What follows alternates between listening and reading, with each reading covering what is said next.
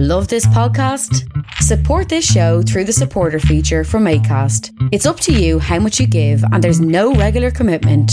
Just hit the link in the show description to support now.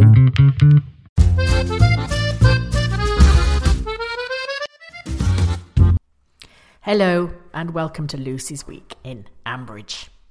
We began the week at the Bull, where Kenton and Jolene ran out of things to needle each other about, as now they're only allowed two customers in the pub at any one time, and that's only if one of them holds their breath. Jolene decided to get a peacock, specifically to piss Kenton off. She did have a bit of a revelation that the reason Kenton didn't like peacocks was because they reminded him of Sid. It's nothing to do with Sid, Jolene. A peacock is a flashy, noisy git that struts around the pub making annoying squawking noise, and frankly, Kenton doesn't need the competition. Elizabeth was musing over which three words to put in her dating profile. Wistful, beautiful, girly, she thought would cover it. But Jolene promptly changed it to tent, flaps, and now, which will get her a lot more traction. Elizabeth said she did admire the way Jolene recovered from her previous love affairs. This is true. Jolene has moved on more times than an Uber driver.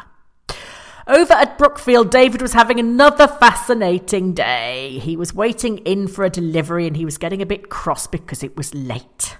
Look, I know he's the scion of the family and all that, but unless he's actually doing something, can we just leave him alone to jingle the washers in his overall pocket? Every time anything goes wrong, he says? This time it was about fly tippers. And that's it. He did liven up slightly when he was asked to think of a name for the peacock. And first grab out of the bag, he came up with Peregrine, which is the name of another bird. Oh, David. Harassment had a more eventful day.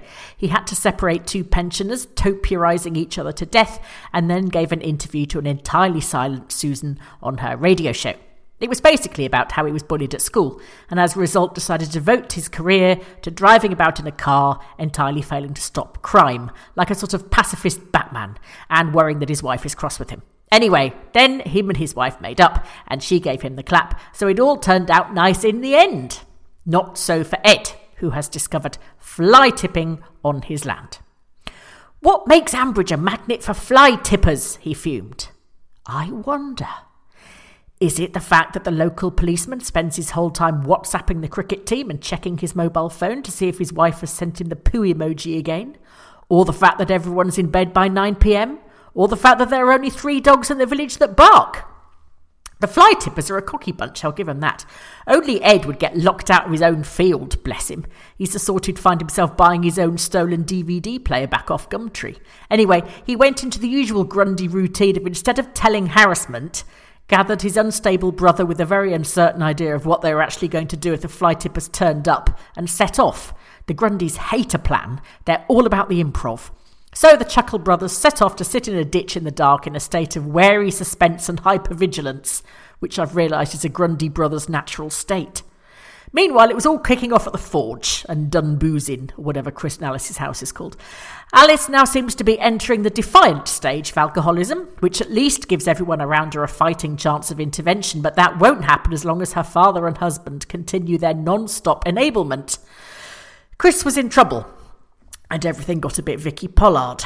It all started because Tandy, who sells really cheap televisions, is having an affair with Dressage Guy, Dressage is really camp. It's all horses in ribbons being made to skip backwards, so I'm surprised Tandy's managed to get him interested at all. But anyway, then Lavinia started a load of gossip about it, and Tandy got well pissed off and said that Chris had hurt her horse when it wasn't even Chris that was gossiping about Tandy, no neither, no nothing. This is what happens in a village in lockdown, you see. Horsey women, one Jacob's Creek too many, and access to Facebook, and all hell breaks loose. Chris rang Jacob, who advised going round to apologise to the cheap television set lady, so Chris did. Christopher, I know you're not the brightest light in the harbour, but for the love of God, worry a bit less about that and pay attention to your wife, who is desperate for help, because the only person so far who seems to have even noticed Alice may be hitting the old electric soup too much is in bloody Hungary and can't get back. Emma is empire building again. This time she has her sights on the vegetable garden at Grange Farm, much to Clarrie's annoyance. Joe grew all sorts, said Emma. My God, if I could grow all sorts, you'd have to winch me out of the veg patch. Anyway, then Clarrie, in a fit of pique, let the pigs out so they ran amok and knocked the beans over. Clarrie's just narked because Emma is refusing to give in to lockdown and wants to put all the village rituals online.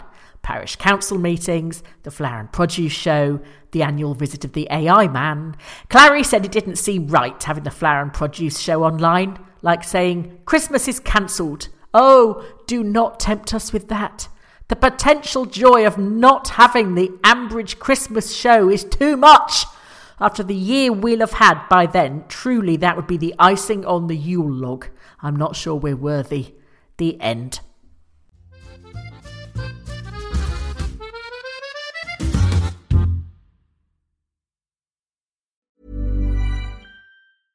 Cool fact a crocodile can't stick out its tongue. Also, you can get health insurance for a month or just under a year in some states. United Healthcare short term insurance plans, underwritten by Golden Rule Insurance Company, offer flexible, budget friendly coverage for you. Learn more at uh1.com.